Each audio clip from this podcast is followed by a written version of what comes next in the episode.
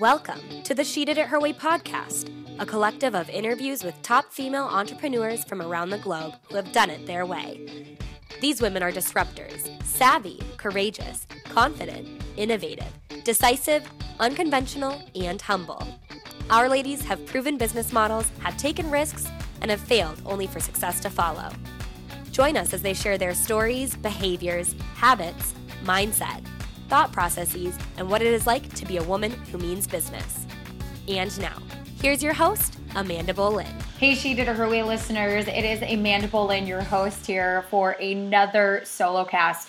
Today's solo cast focuses on the transition from corporate America to going out and doing something on your own, the road less traveled. And I've had hundreds of people ask me time and time again what my experience has been like since I left my job and I've gone out on my own over the past 4 years since I've done it. Actually, it'll be in May, will be 4 year mark. And I wanted to spend this solo cast shedding some light on what are the phases and share a little bit about my story, and hopes that if any of you are muddling and going through some of the same similar emotions and feelings, we can relate with one another and to let you know that you're not out in a rowboat by yourself in the ocean thinking what the heck is going on.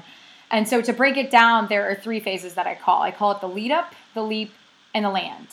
And the lead up is everything from when you are going back and forth to say, and I'm not extremely happy at my job. I know there's something else out there more for me, but I may or may not know exactly what it is, but I can tell you right now, I'm not extremely excited from where I'm at. And I know that I can show up in this world immensely more and make a bigger impact. So that's the lead up. The leap is once you identify and you have fully made the decision and 100% commit that you are done with where you're at, and you have commanded the universe to align with your decision to leave and to make that leap, to when you actually go in and you communicate and you execute on that decision, and you say, and it might be telling your employer that I'm putting my 2-week notice in.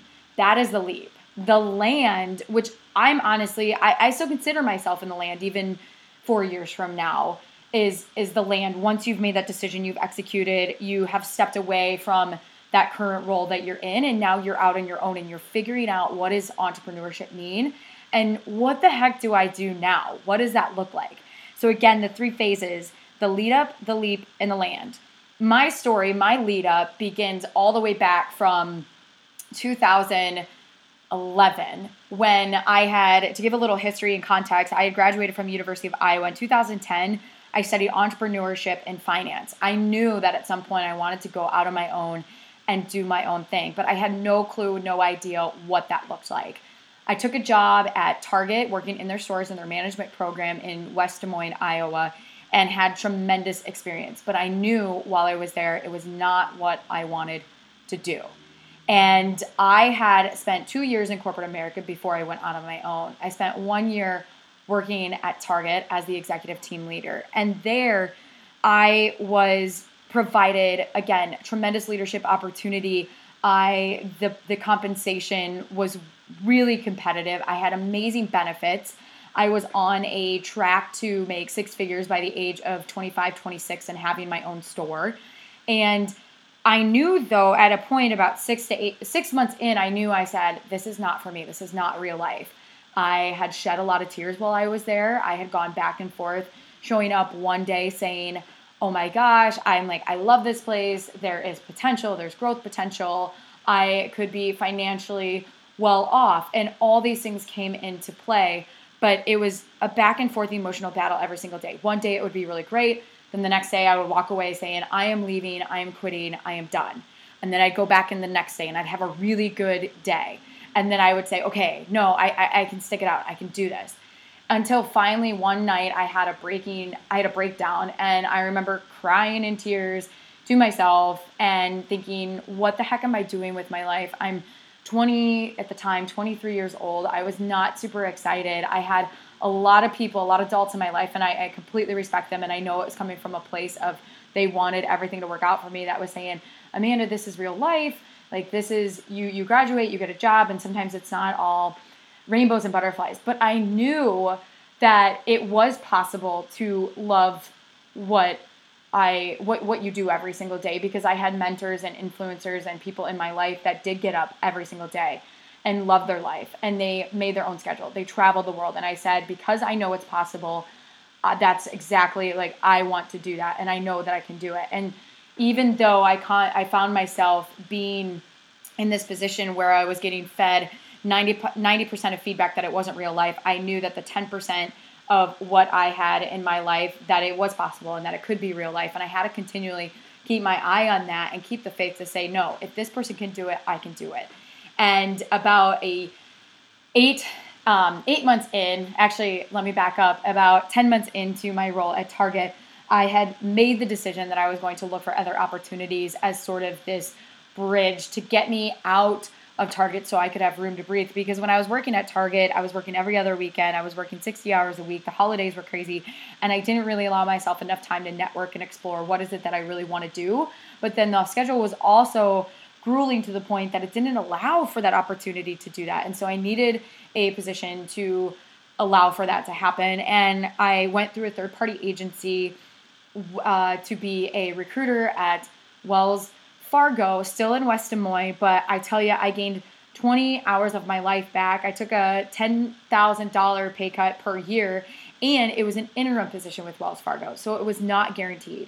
I lost all my benefits. I no longer had a 401k plan, and again, I took a pay cut.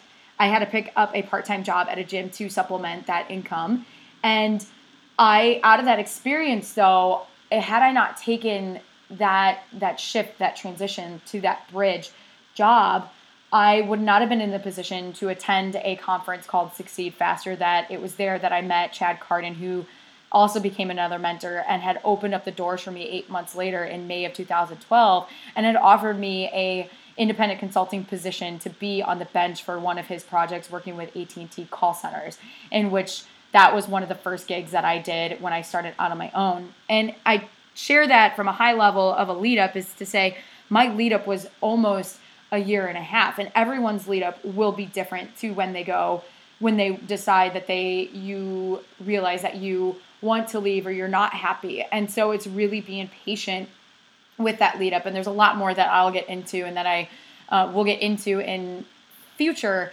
solo casts. But if that speaks to any of you, I just want to let you know that you're not alone, and there are a lot of pieces in the lead up. And so when the leap actually happened and I walked in, I made the decision, opportunities started making themselves known. And I just had to step out on faith and say, okay, I can do this. I'm going to take that leap. Even when everyone told me, Amanda, you're crazy. What's going to happen to your resume? What are you going to do? And I just had to swallow it and just move forward with fearless faith for the leap and the land, which there's a lot more in each of these areas that I will get into coming down the road. It's a big process in figuring it out. But again, if there's anyone out there that it resonates with, I want to know. Feel free to respond back to the email. Let me know if this resonated with you. Reach out to me, comment. Let me know if you have any more questions. I'd be more than happy to dive deeper on the process of the lead up, the leap, and the land. Hey, She Did It Her Way listeners, I want to share something with you. We have a Her Way challenge going on right now. It is a 15-day challenge that starts at the beginning of every single month, dedicated and designed to help you achieve that one goal that you have set out for the month, and it's to give you a jump start for the first 15 days. Make sure you head on over to HerWayChallenge.com, where you can sign up and receive all the emails and updates, and then make sure you head on over to Facebook and type in Her Way Challenge, and you can be let into the private Facebook group as well, where you can connect with other like-minded individuals and receive support and community from all of us inside the Facebook group. Thanks for tuning in to the She Did It Her Way podcast. Did you like this episode? Head on over to iTunes.com to leave us a rating and a review. We would love to hear from you. And don't forget to check out SheDidItHerWayPodcast.com, where you can subscribe to our email list so you can receive the inside scoop on our latest episode released each Monday. Now, do us a favor and go make it a great week.